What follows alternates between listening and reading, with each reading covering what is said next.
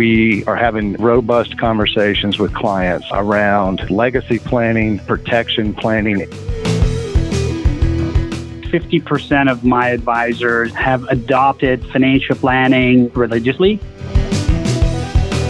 The average penetration of investment accounts in households of banks is about 4%, which is really awful. It's god awful. This interest rate environment is very difficult on traditional savers. Our biggest competition is not the bank or the credit union next door, it's the other channels digital, leveraging data with strong community based financial advisors, we can execute around letting them know you can do that business right here. You do not have to go to a competitor. Hello, and welcome to BISA Industry Trend Watch podcast. Good to have you with us today. Industry Trend Watch is a monthly series with industry leaders discussing trends in the financial institutions channel. Productivity Trending is provided by our bankchannelresearch.com portal, an interactive tool that reports on channel performance based on data collected monthly from over 50 financial institutions. In addition to industry trends, you will hear our guests provide their perspectives on the evolving strategic initiatives that are driving success and enabling our channel to better compete in the broader financial services industry. But first, we'd like to thank Ameriprise for making these podcasts possible. And as a show of appreciation, let's please listen to this brief message. We will then turn it over to Janet Capoletti, the creator of BankChannelResearch.com, who will kick us off with a trending overview. This is Chris Melton, National Director of the Ameriprise Financial Institutions Group. Ameriprise Financial Institution Group is a proud sponsor of the BISA monthly industry trending podcast series. With more than 25 years of experience and knowledge in serving the investment program needs of local banks and credit unions, Ameriprise Financial Institution Group brings a depth of understanding as well as investment capabilities to help clients and members feel more confident, connected, and in control of their financial life. We look forward to learning more about your financial institution and sharing how a successful investment program can be a competitive advantage. Call us at 800 679 1237 or visit us at ameriprise.com slash AFIG. Securities offered by Ameriprise Financial Services, LLC, member FINRA and SIPC. Not federally insured, no financial institution guarantee, may lose value. Thank you. This is Janet Capoletti, the Managing Director of Research for Stathis Partners and the creator of BankChannelResearch.com, here to give you some highlights of July 2021, which turned out to be a great month and came close to breaking some all time records. Deposit revenue penetration was just under $2,500 per million in retail deposits, the highest level since October of 2018. Even when we factor in the recent surge in retail deposits, which is our denominator, revenue penetration was 12% above last July. Monthly total FC revenue and household revenue penetration came in just below record breaking April 2021. Recurring revenue per FC hit its highest point since July of 2016, which was the highest on record. Slumps in both fixed and variable annuity sales drove transactional revenue down 15% both on a monthly and year to year basis. But July collection of quarterly advisory fees saved our bacon by skyrocketing 24% over last July. Recurring revenue accounted for 70% of total program revenue in July, squeezing out the transactional products, including life insurance, which slid to a record low of less than 1%. But we can't blame recurring revenue for dwarfing life insurance because we also bottomed out a new low in life insurance revenue penetration. While fixed annuities are down, total revenue per platform rep reached $2,800, just behind our record breaking March and April of this year. I'd like to thank LPL and Infinex for providing much of the data used in this analysis, and now I'd like to turn it over to Scott and Bob.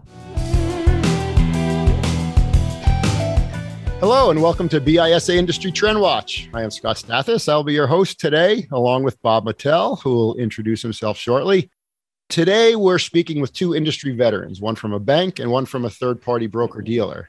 They will introduce themselves in a moment, but first, let me pass it to Bob. Bob?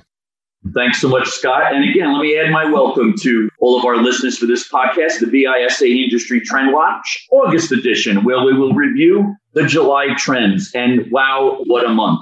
I am Bob Mattel. I am the co host of this podcast. Today, as always, we have a great panel that we thank and appreciate for joining us today. We'd also like to thank the BISA for their partnership in this podcast. Don't forget that the BISA is holding a conference this November in Washington, D.C. Check it out on bisanet.org for more information. Now let's meet our panel. So let's start with you, Sam. Hello, my name is Sam Nasser. I am a regional director with Ameriprise Financial Institutions Group.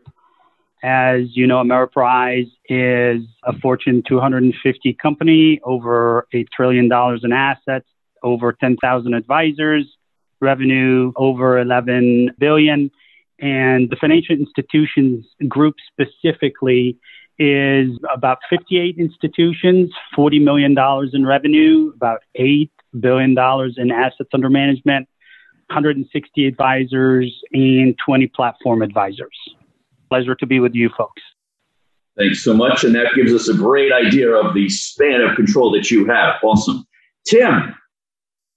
Thank you, Bob.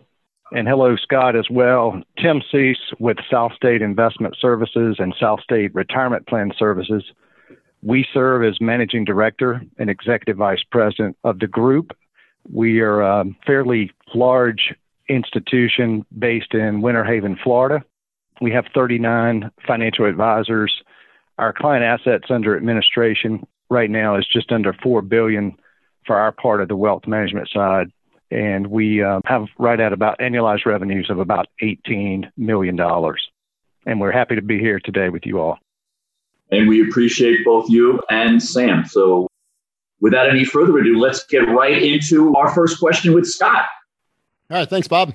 And great to have you guys on the podcast with us this month. So, as Bob implied, July was a big month. We've been on a tear in our industry. If you look at our channel's performance month over month, quarter over quarter, we haven't looked back since the pandemic hit. I mean, we took a hit that first quarter during the pandemic, and then we've just been ripping since. So July was another really big month. So program mm-hmm. revenue was up significantly in our channel, mostly driven clearly by FC revenue. FC revenue has looked really impressive. The increase in AUM fees has been impressive. And yes, July, you know, is a month where we collect those quarterly AUM fees, but even as we look year over year, there is a significant increase from July of last year to July of this year.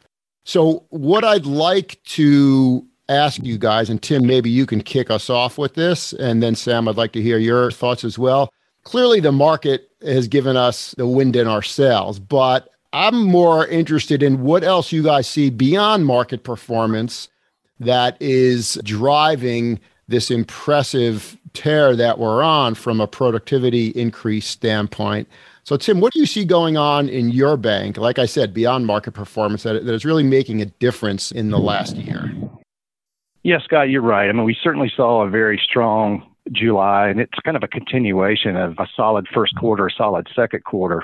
And you've mentioned the advisory business and certainly the asset management fees have been very robust. But what we're also seeing and we're really enjoying seeing is kind of a nice balance. And, and what we mean by that is it's not just the advisory side of the business, but remember, most of us also embrace the choice, the choice with the traditional broker dealer products and some of the protection products. And we've certainly seen that in our institution and in our program where we are having really robust conversations with clients around legacy planning, protection planning, in addition to the asset management side. So, certainly, some of our production that led to the strong July you referenced was also driven by some really nice business and, and, a pretty robust pipeline of protection products, guaranteed products, and some of the structured products that we're seeing out there in our industry today. All right. So, Tim, I got to be honest with you. You probably know Bob Mattel pretty well. I know him really well. And as soon as somebody says the word protection, he like gets high. I, I, I am I am so pleased by those comments, Tim because somehow I was going to weave this into the conversation. I was waiting till later because as Most people know I, that's my background. And in addition, September is Life Insurance Awareness Month. So you beat me to the punch there.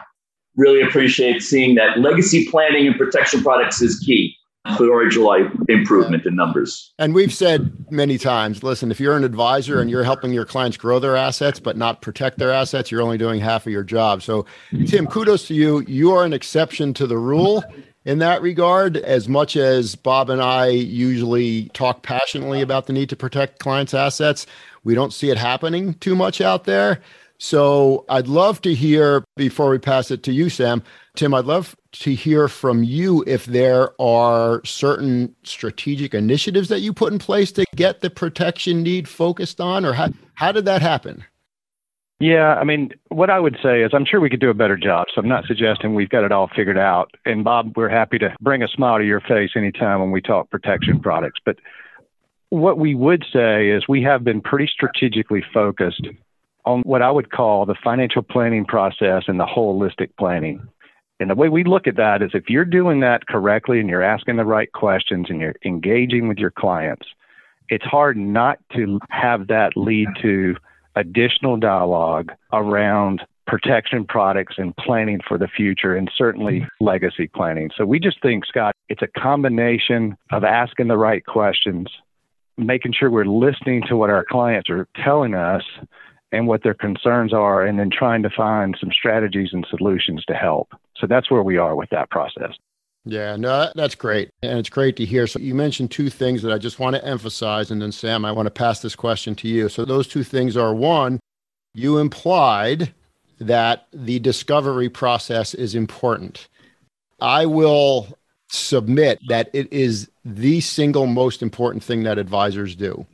The best advisors in the industry, not just our channel, but in the industry, are they're just rock stars when it comes to an incredibly well thought out discovery process. That's the best way you're going to gather assets and manage the majority of your clients' assets by really discovering and understanding their needs. And it's not just discovering their assets and where they are, it's discovering the emotional factors that influence their financial decisions, frankly, right? So that's good. The other thing that you implied, Tim, is that when your advisors are doing financial planning, they're not just doing it to try and gather additional assets. They're also doing it with an assessment of what it takes to protect those assets. And most people that use planning, we have a lot of clients that use Money Guide, and Money Guide, for example, has a good life insurance module. It's hardly ever used. 10% of the time that life insurance module is used, which is a sin, frankly, right? So, love to hear the stuff that you're doing, Tim. Congratulations. So, Sam, I want to pass it to you and make one comment before I do. One of the things that we've heard over and over again in some of our podcasts recently, when you look at the advisors out there that have been successful during the pandemic and after the fact, and particularly in being successful in gathering assets, is that they were proactive in reaching out to their clients during the pandemic. And they heard from some of their clients that good for you for reaching out because I got to be honest with you, I have another advisor or two and I haven't heard a peep from them. And you're reaching out to me and a lot of, and you know, and they're doing it virtually, frankly, right? So that's one of the difference makers that has been clear to us, just proactively reaching out and not sitting back like a deer in the headlight because we're in a pandemic situation. So I just wanted to put that out there. So, Sam, very interested in getting your input because you have a perspective from a broker dealer standpoint that's servicing a variety of banks and credit unions. So, what do you see behind the drivers of this productivity beyond just market performance? So, so, Scott, I have to agree with them, Certainly, insurance products and having that proactive conversation with clients is it's actually the way I see it. It's a continuum, right? And I go back to what the past year and a half have taught us and taught financial advisors and taught pretty much every company out there. We can still do business virtually. So I think what we're seeing is a continuum of those advisors who have taken technology and embraced it and have taken it to the next level, scaled it for better efficiency, better connectivity. And frankly, I think those advisors were able to condition their clients to be serviced that way.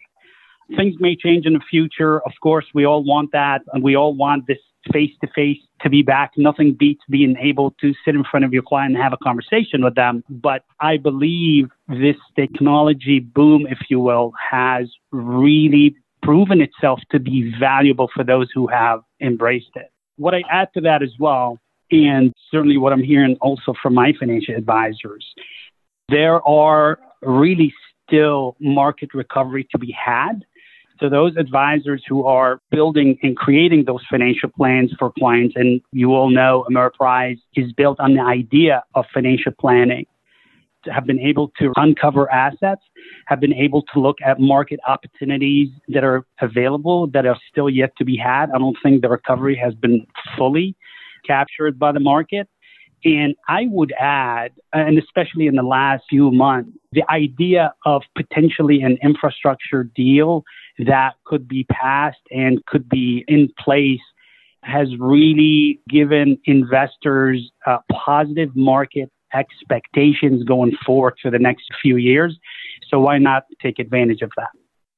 Well, I agree with everything you said, and I apologize for that tone. So, for our listeners, you're going to hear that it's a tornado warning. So, if uh, all of a sudden we we shut down the podcast, it's because I'm under a tornado warning right now. I have a feeling it's not going to hit because the sun is up, but we'll see. It could make for an interesting podcast. I muted all the tones, but that one you can't mute because it's a I don't know government agency tone. Interesting again, agree with all the things you said, Sam. It's interesting when we look at the industry overall, there are a percentage of advisors that really understand what you just said, and Tim, what you said, and are being very proactive in that regard. But to be honest with you, that percentage is lower than we like to see, significantly lower. So, one of the reasons why we do these podcasts is just trying to get these success stories out there and do the things that it takes to let our channel know what it's going to take to be more competitive as it relates to all the other channels in the industry, right? Because our biggest competition is not the bank next door or the credit union next door. It's the other channels out there. And we have to get as good as some of those people in the other channels. And that's a pretty tall bar but we can get there because we see advisors doing it. And one of the trends we see in our industry that's really impressive are the second story advisors that are not reliant on branch traffic and are doing true wealth management. So we need to see more of that. So that's great. All right. I've said enough. I need to pass it back to Bob because Bob, you have a question queued up, I believe. yes, I do. And this one's also good for those BISA portfolio regular readers. In a recent BISA portfolio article, it was a New York Times article that was uh, cited. It was actually titled, This is a Terrible Time for Savers. And it noted that money savers are currently in a bind and should be prepared to lose some of their money, if not a lot of it, if they don't act. So it's a combination of the high inflation rates, strong economic growth, and low interest rates has really translated to real interest rates being next to nothing after accounting for inflation. So let's, let's start with Sam. Are you seeing any client reaction to this? It's like the article is titled, This is a Terrible Time for Savers. But is this a terrible time for savers? I would tell you, I think clients understand the ramification of not having a sound investment strategy, especially long term. Those clients who choose to stay on the sidelines or maybe try to time the market themselves have suffered adversely by missing positive market performance over time. I think being able to realize meaningful returns in, in, a client portfolio, it means that that client must have a serious conversation with their financial advisors. Clients must be educated on the importance of having a robust financial plan. We go back to this concept of having a roadmap, right, that outlines short term goals, midterm goals, long term goals, and objectives. And that's the only way they can truly navigate their financial lives successfully. So when we talk about real returns, the way I view it, it's really over time, not necessarily for a particular year or two. The clients, no matter what market conditions are, I think they must have a disciplined investment strategy and follow the advice of their financial advisors. It all goes back to financial planning. So you're seeing more of your financial advisors call their customers back to kind of review their plans? That's exactly right. That is exactly right. Review, having that financial plan in place and really defining what the client is looking to achieve. Again, short, mid, long term, right?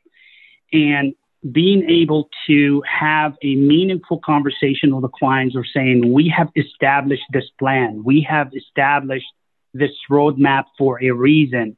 And if we're not disciplined, if we deviate from that plan, we are going over time to not the chances and probability of us really recognizing the objectives that we're looking for, the returns that we're looking for is not going to be to our advantage.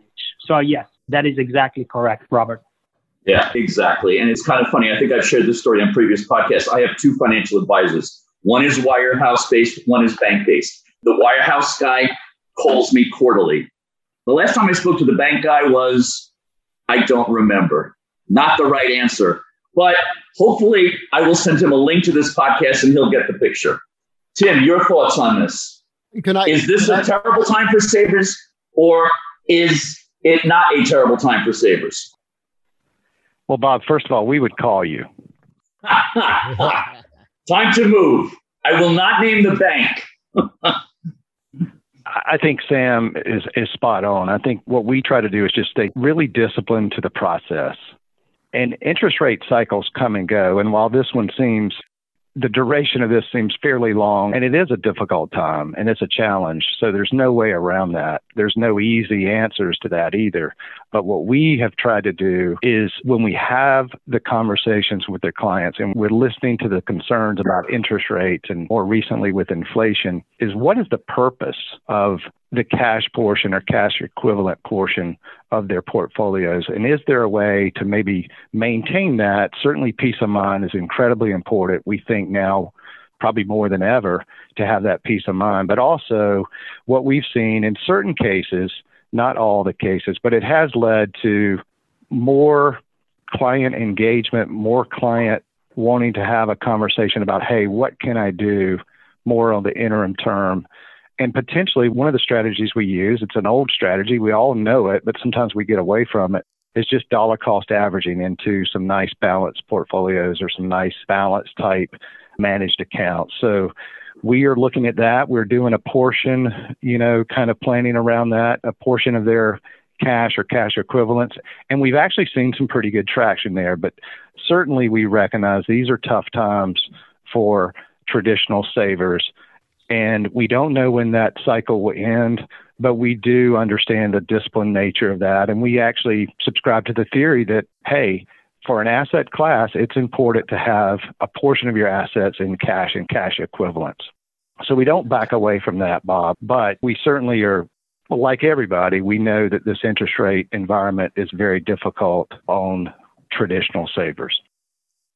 I can't agree more. And I guess part of what, and you probably knew this was coming, but protection products less less of an issue with interest rates overall. So insurance reviews probably can also be weaved into that whole financial planning review, and that might be part of what's spiking your insurance growth.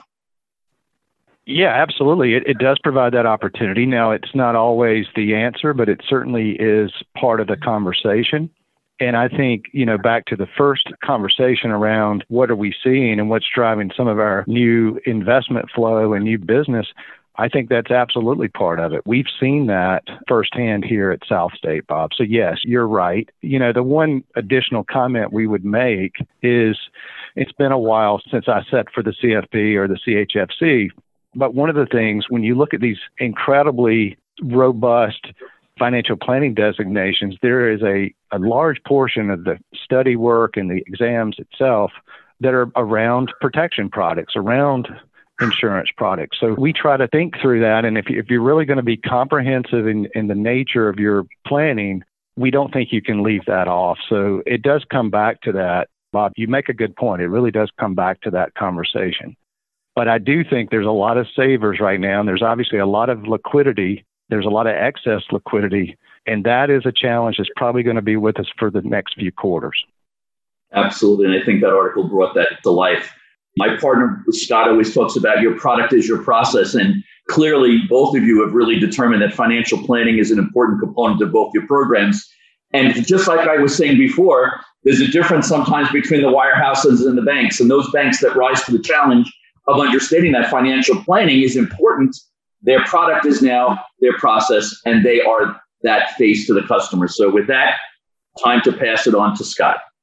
All right, thanks. No tornado here yet. I just wanted you guys to know I'm still here. I haven't. It hasn't been the Wizard of Oz thing. so, a follow on question about financial planning before we get to our third official question here. And that is it is relatively well known by the executives running our channel that there needs to be an increase in the amount of financial planning being done. And it sounds like, Tim, you're driving that. Sam, you obviously agree with that. But if you can just give us a feel and guesstimate this if you need to, give us a feel Tim and Sam, and maybe Tim, you can start for the percentage of your advisors that are doing the amount of planning that they should be doing. And has that grown in the last year or two? Tim, you want to go first with that one? Or Sam? Sam, go ahead. I see. yes, yes, absolutely. So I will tell you again, you heard me say Ameriprise Financial is really built on the idea of financial planning. It's something that we really talk about I feel like every single day, right? Within my region, and I have the western half of the US, I would say, if I have to guess, 50% of my advisors are really have adopted financial planning religiously. And we are still working on the other 50% to adopt financial planning consistently. In other words, they believe there's always the outliers and the few, right?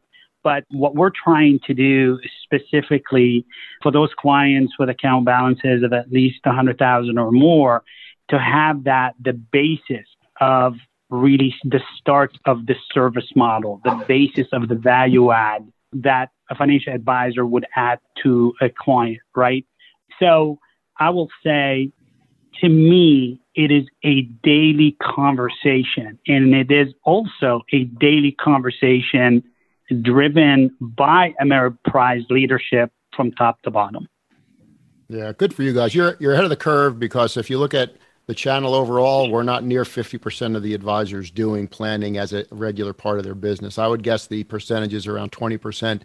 Janet Capoletti, who does all of our research, is listening in as we're recording this. And so, just a thought, Janet, we may want to do a survey. We've done them in the past just to get a feel for what percentage of the advisors in our channel are doing planning and, and how that's grown. Tim, my guess is, so I want to have you answer the same question. My guess is that you've seen over the last, I don't know, three years, a fairly impressive increase in the number of advisors doing planning. Or is that the case? Or has your institution just been planning centric for a long time? No, we actually have seen an increase. Our adoption rate like many of our colleagues and peer institutions, is not where it needs to be, but it's a lot better than it was, to your point. We've definitely seen an increase in planning. But, but the other thing I would say is how you define planning. I mean, are we talking about a full, comprehensive, in depth financial plan? I think that number is fairly low across the board. But what we have seen a, a tremendous uptick in, and we're encouraged by this, is what we call modular planning or goals based planning, where you really ask specific questions. You document the answers to those questions and you kind of use that as a roadmap. And we've embedded that in our 21 business planning. We have done that over the last couple of years. And we think that's how we've been able to move the needle around what we would call goal based financial plans. The other thing that's really difficult, I think, in the bank programs across the country really is it's hard to have it's hard to scale full financial planning, right? So, what we think is this is a nice way, and a lot of the TPMs and broker dealers have, you know, obviously e money, Money Guide Pro, but then a lot of them, certainly the third party marketing group that we use, LPL, has spent a lot of energy and resources around goals based planning, and we've embraced that. And I think that captures a lot of the work we need to be doing for our clients. Yeah, I completely count a goals based plan as financial planning. And there are a number of reasons for that, but the biggest reason is that planning is so far from a one and done thing right? If you generate a comprehensive financial plan, that thing has a, a life, right? You can't you have to be agile with it. You can't just say, yep, you got a plan and that's what we're sticking with. No, you need to revisit it. You need to modify and tweak it. And different things happen in clients' lives that are going to influence the goals of that plan, et cetera, right? So, where do you start? Well, you start with a goal. And as long as you don't leave it there, as long as you use that as a starting point and then use the plan in an evolutionary process as the basis for how you're working with the client, because it's a journey. Planning is a journey, and your work with the client is a journey. So, absolutely, as long as you launch whatever financial planning software app you use and put something in there as a starting point, you're good. You're using planning, right?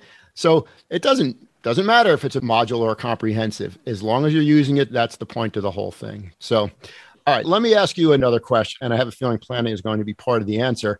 It's a little bit of an involved question, so bear with me while I lay it out. But I want to leverage the number of years you guys have been in the industry. So, Tim, if I'm not mistaken, you've been with South State for like 26 years. Sam, you've been in a broker dealer role supporting bank and credit union programs for about 20 years. So, you know, you gain insights over all that time. I implied before that our competition isn't necessarily the bank next door, right? Or the credit union next door.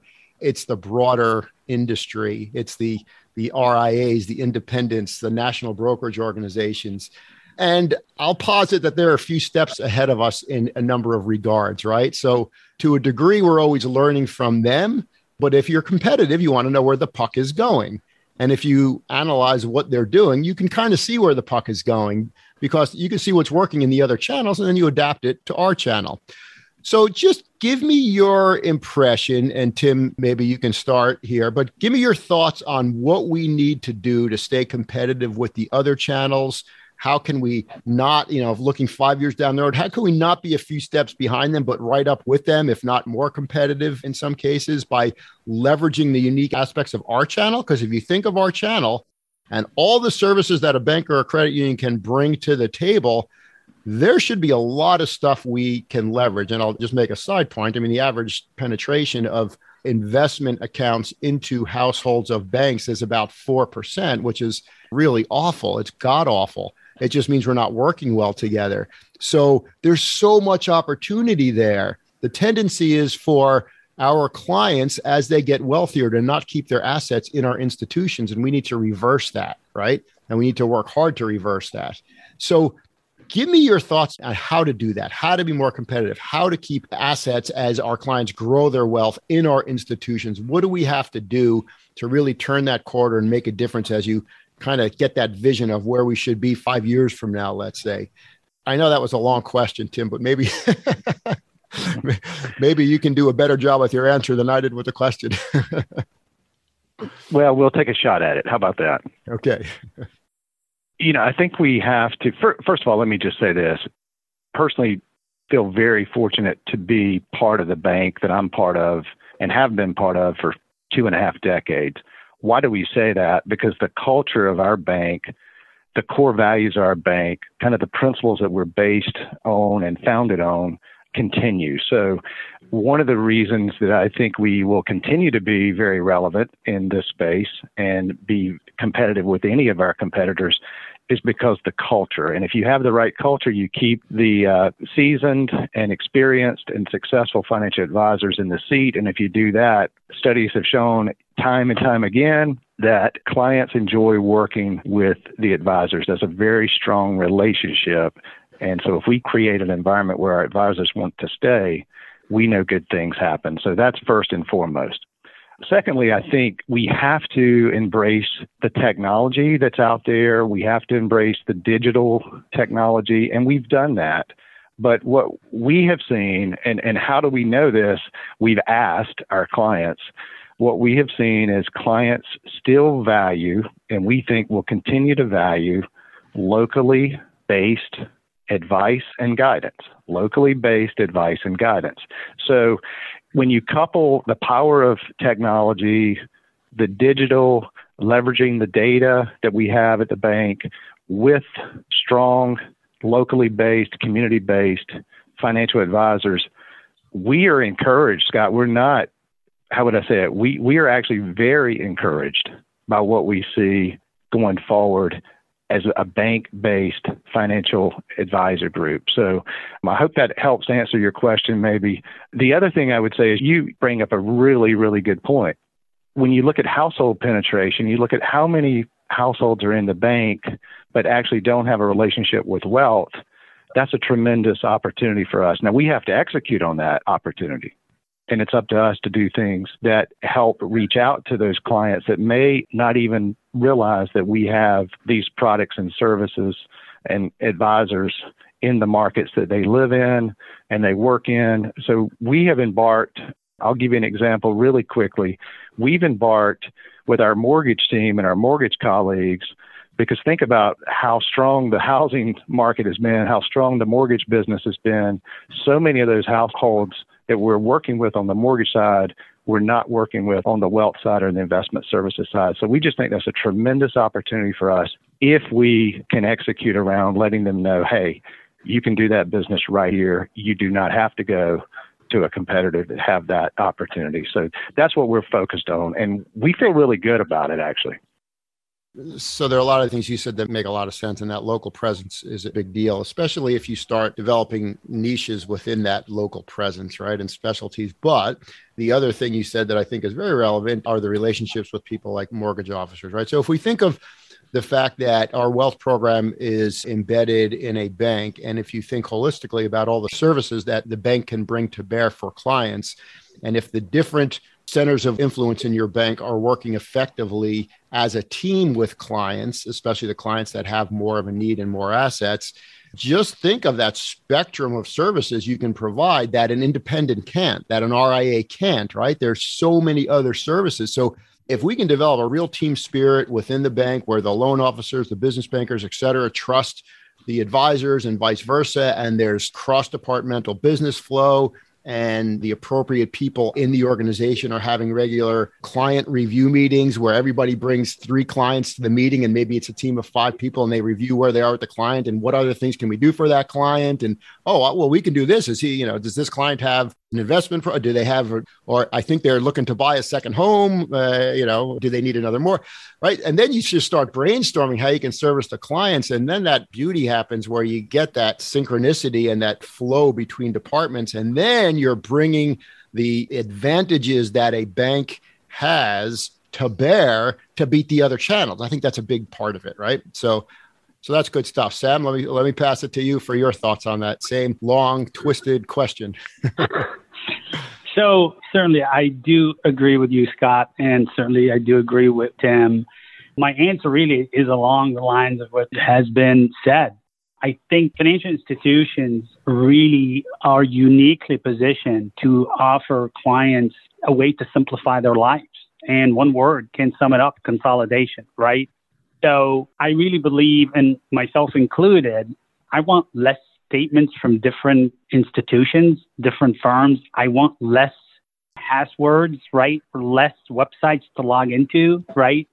And as a financial institution, really, they're able to help deliver to the client a holistic service, a holistic solution when it comes to their banking needs and investment needs.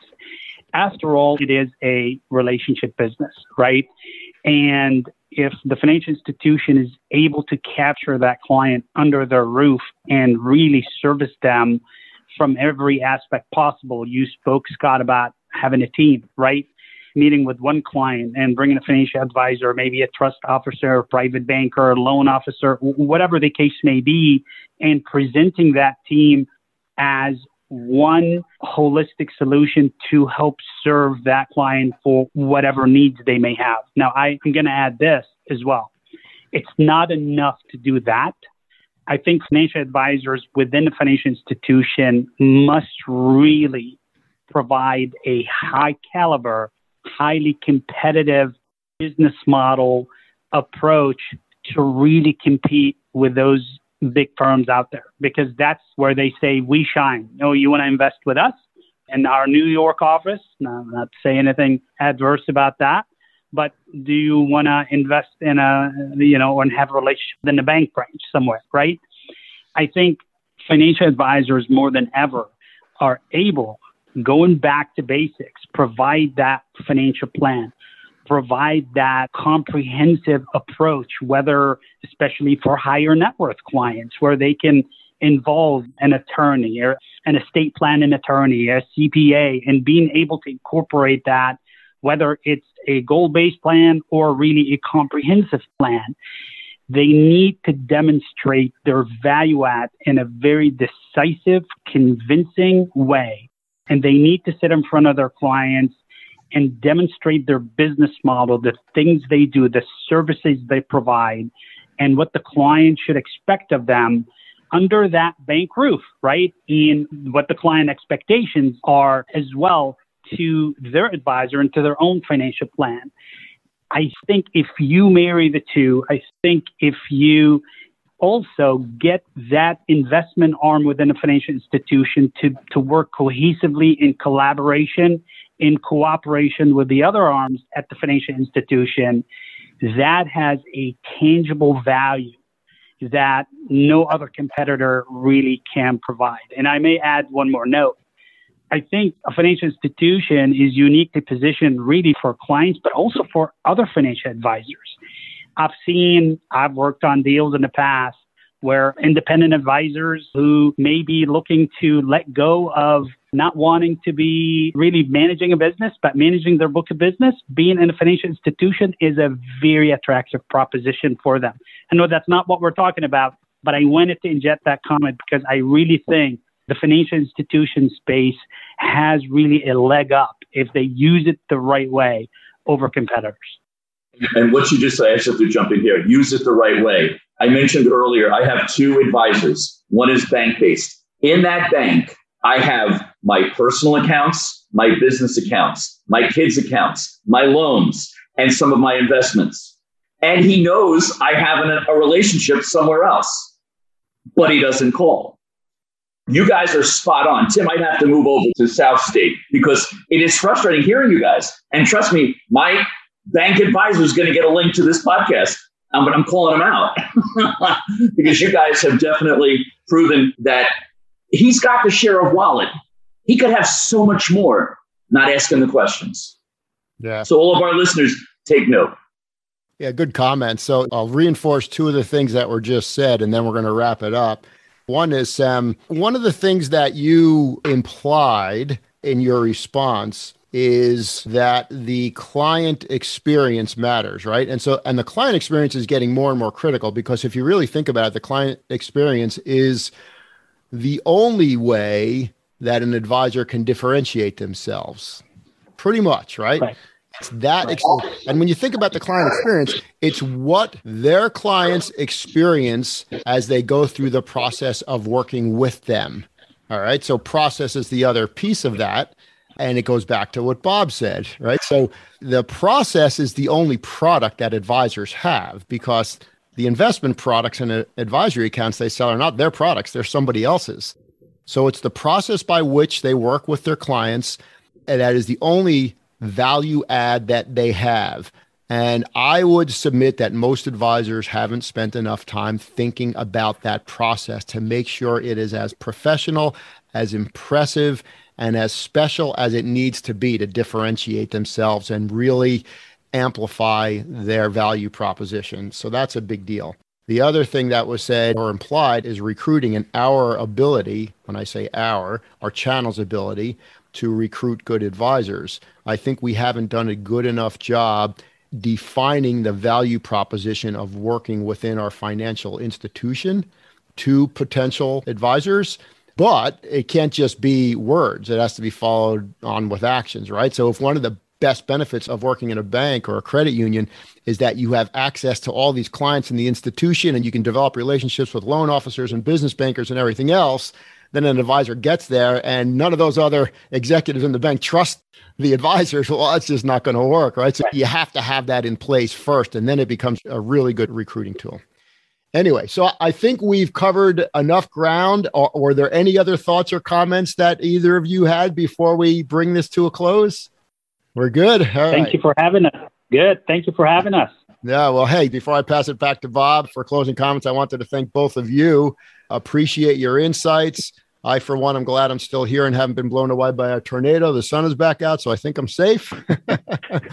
so, uh, Bob, let me pass it back to you for closing comments. Thanks again, you guys. Thanks, Scott. Thanks again to our, our participants today, Sam and Tim. And thanks to the BISA for their partnership with this podcast series. Jeff Partney, Kat Seifert, and Katie Stokes, thank you. Thanks, Janet Capoletti, for all the work on our research. Thanks to Ameriprise as well for their sponsorship. Don't forget to subscribe to this podcast and our other series as well, wherever you get your other podcasts. And finally, don't forget to register for the BISA Regulatory and Compliance Conference live and in person in Washington, D.C. in November. Finally, finally, thank you all for listening. We hope you listen in again next month, which is Life Insurance Awareness Month. Thanks, guys. All right. Goodbye, everybody. Take care, everyone. Thank you for joining us for this episode of BISA Industry Trend Watch. And thanks to Ameriprise for their much appreciated support. Be sure to subscribe to our two other podcast series Industry Leadership and Success, focused on industry leading performance and success stories, and Untangling FinTech, aimed at helping you keep up with the evolution of technology offerings in our industry. Goodbye until next month.